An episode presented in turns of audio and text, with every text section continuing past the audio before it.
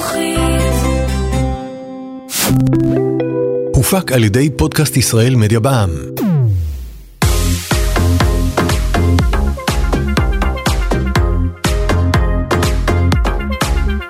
שוות להכיר.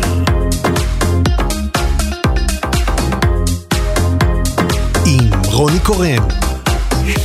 והפעם, לאה גולדברג, אומנית ששווה להכיר.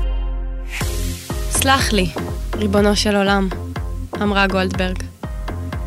כי לא הריתי אל השירים.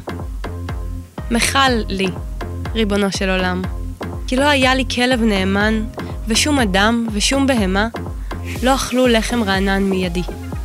לאה גולדברג הייתה משוררת, סופרת, מתרגמת, מבקרת וחוקרת ספרות, עיתונאית, ציירת ומבקרת תרבות. היא הייתה יוצרת מוכשרת, שבשל מחלת הנפש במשפחתה, פחדה כל חייה להשתגע. גולדברג היא אחת המשוררות המולחנות ביותר בזמר העברי, ורבות מיצירותיה נלמדות בבתי הספר, והפכו לחלק בלתי נפרד מההוויה הישראלית. בשנת 1970 היא זכתה בפרס ישראל לספרות. לאה גולדברג היא אישה ששווה להכיר. לאה גולדברג נולדה בשנת 1911 בעיר קניגסברג, שהייתה אז בשליטת הקיסרות הגרמנית, לצילה ולאברהם. עם פרוץ מלחמת העולם הראשונה, נאלצו בני משפחת גולדברג להימלט לאימפריה הרוסית, ושם חיו כשנה בתנאים כמעט בלתי נסבלים. שם גם ילדה האם צילה תינוק, עמנואל שמו, שמת לפני שמלאה לו שנה. האח שאיננו ליווה את גולדברג כל חייה, והופיע ביצירותיה בצורות שונות. כששבו בני המשפחה לליטא, בתום המלחמה, הואשם אביה של לאה בקומוניזם. במשך כעשרה ימים היה אברהם נעול בעורבה נטושה, כשחיילים ליטאים מתעללים בו, ובכל בוקר הכינו אותו להוצאה להורג, שבוטלה כביכול בכל פעם ברגע האחרון. כשמשמר הגבול אישר לו סוף סוף ללכת, היה האב במצב נפשי מעורער.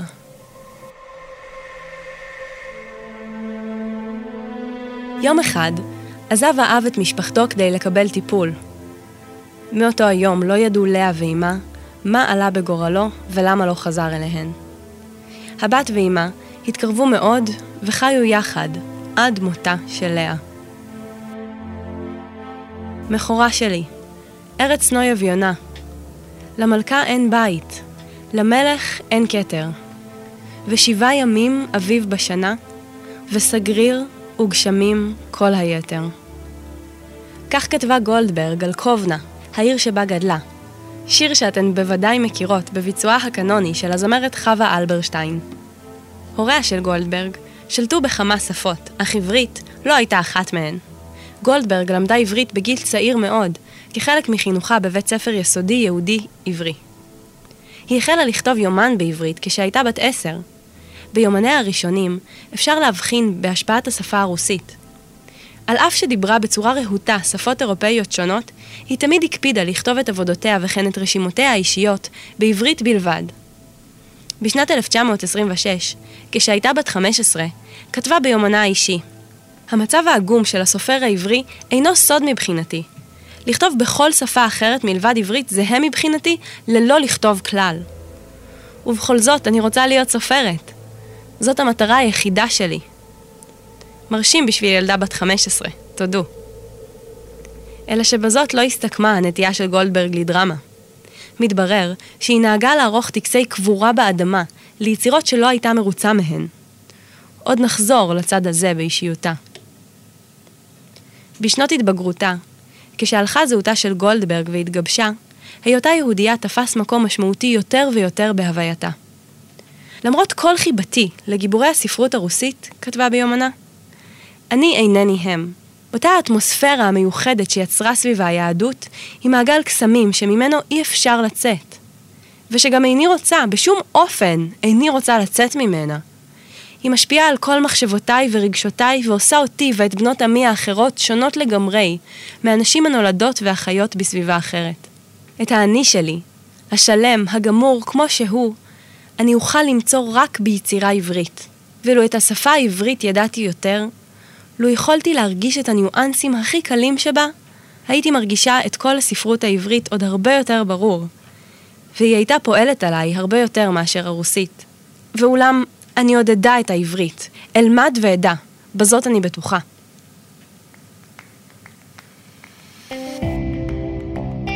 לאה גולדברג הגיעה לאוניברסיטת בון שבגרמניה בגיל 21, ושם קיבלה תואר דוקטור לבלשנות שמית. מעט לפני סיום עבודת הדוקטורט שלה, כתבה גולדברג ביומנה.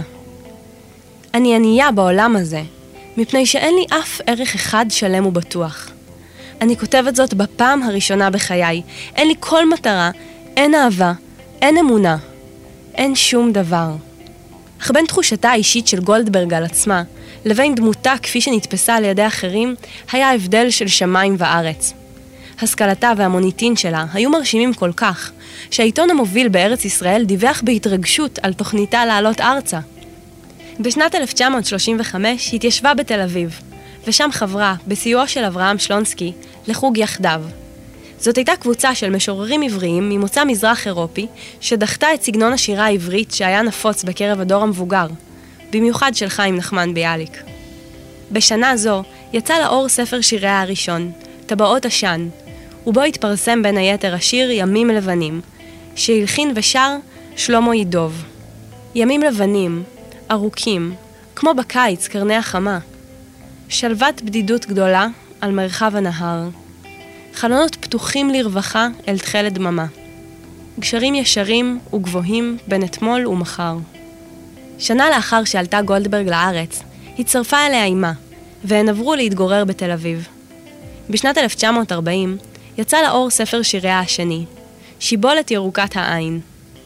בשיריה היא מתארת את הקושי של מהגרת שמתגעגעת לארץ שבה נולדה, לצד אהבתה לארץ החדשה, כמו בקטע הבא מתוך השיר אילנות. איתכם אני נשתלתי פעמיים, איתכם אני גדלתי אורנים, ושורשיי בשני נופים שונים. גולדברג חיה את חיי הבוהמה התל אביבית, ומימנה את הוצאת שיריה בכספים שהרוויחה מכתיבת סיסמאות פרסומת. היא כתבה למספר עיתונים, ונמנתה עם עורכי עיתון דבר לילדים. נחום גוטמן צייר את גולדברג בתנוחה הקבועה שלה. ישובה ליד שולחן בית קפה ברחוב הירקון, שבו נהגה לכתוב את שיריה, תמיד עם סיגריה ביד. עיניה גדולות ומלאות הבעה, אבל פיה מחוק, ועל השולחן קופסת סיגריות ומכתב. מלבד עבודתה בכתיבת פרסומות, היא עבדה כמורה בבית ספר וכעורכת ספרי ילדים בספריית פועלים. היא גם כתבה ספרי ילדים רבים ואהובים שאתן ודאי מכירות, כמו ידידיי מרחוב ארנון, מה עושות האיילות והמפוזר מכפר הזר. אחד הספרים האהובים עליי כילדה, ואם להודות באמת עד היום, הוא איה פלוטו, שמתאר את הרפתקאותיו של כלבלב סקרן מקיבוץ מגידו. פלוטו כלבלב מקיבוץ מגידו. יש לו הכל. מה רק ועצם, זה טוב ויפה, אבל בעצם, נמאס לו לשבת כך לבדו. קרע את החבל, נבח הב-הב, קפץ חיש מהר ונשא רגליו. הוא רץ בדרך, הוא רץ בשדות. את מי הוא יפגוש? מעניין מאוד. מקור הסיפור הוא בחברי קיבוץ מגידו. אחד מחברי הקיבוץ, ארי, צייר את הכלב המשפחתי פלוטו בשביל בתו הקטנה אסנת. עם השנים, הוא הוסיף ציורים נוספים של הכלב, ובהמשך הוסיפה אשתו דינה קטעי פרוזה. הציורים המקסימים של ארי, בליווי הקטעים שחיברה דינה, נתלו בחדר האוכל כדי שכל ילדי הקיבוץ יוכלו ליהנות מהם. משנודע למחלקת החינוך של הקיבוץ הארצי על הסיפור, יצרו קשר עם הוצאת הספרים של הקיבוץ הארצי, ספריית פועלים.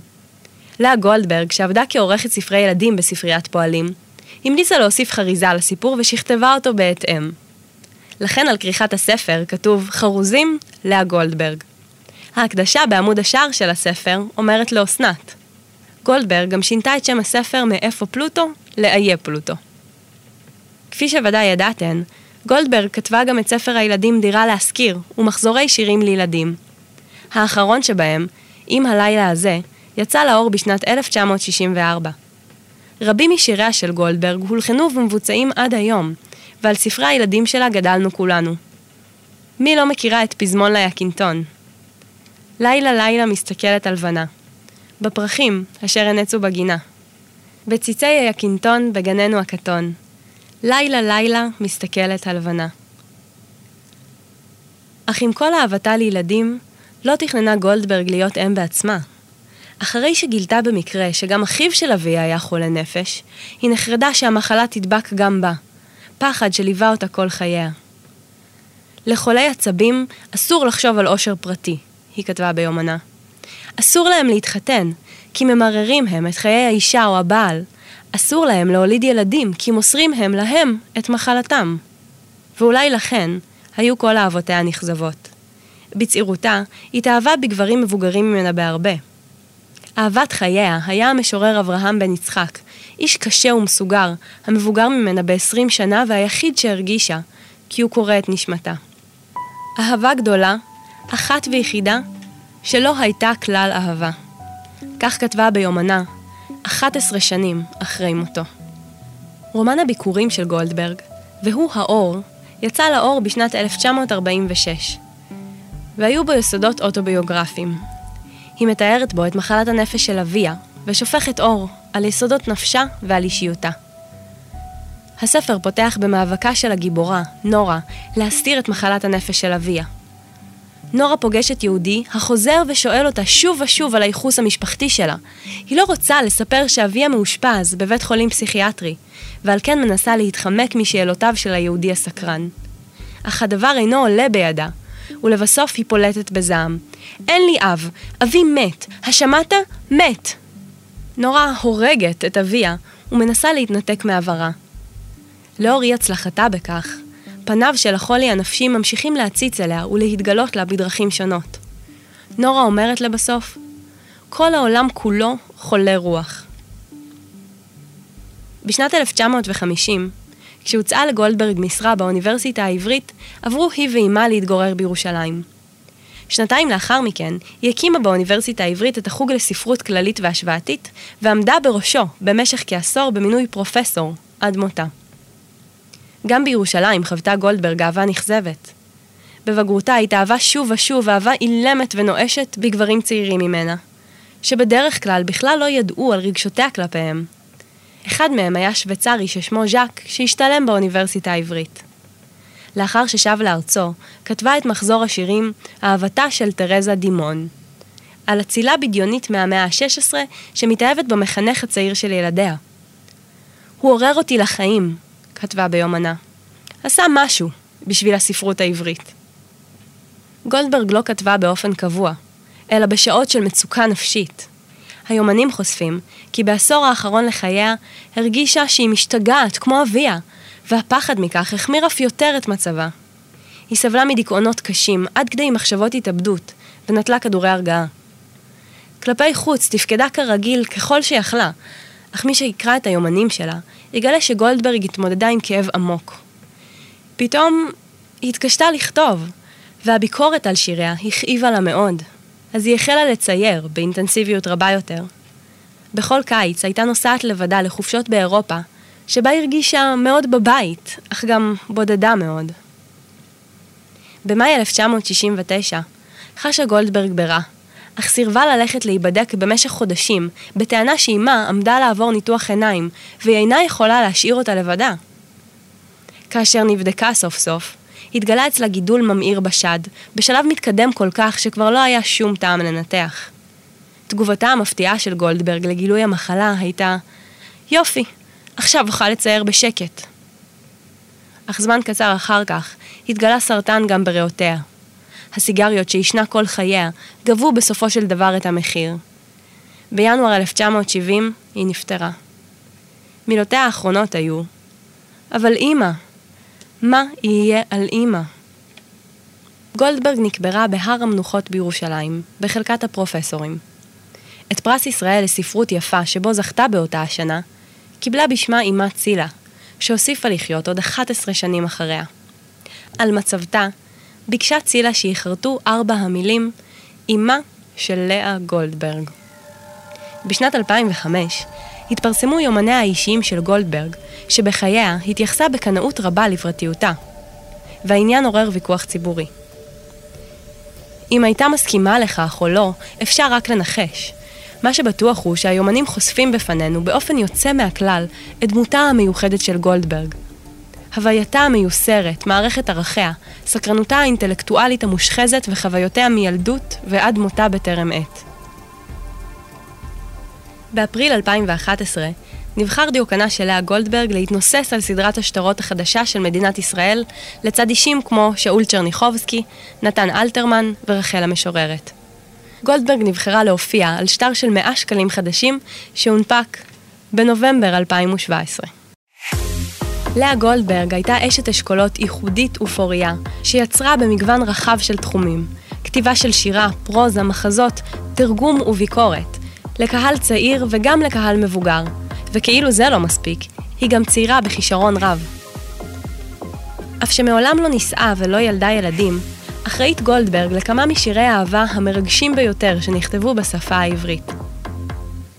היא הייתה בודדה, כתבה גולדברג, וכמו כל אדם, רקומה מחושך ואור, ואין כמעט מה לזכור.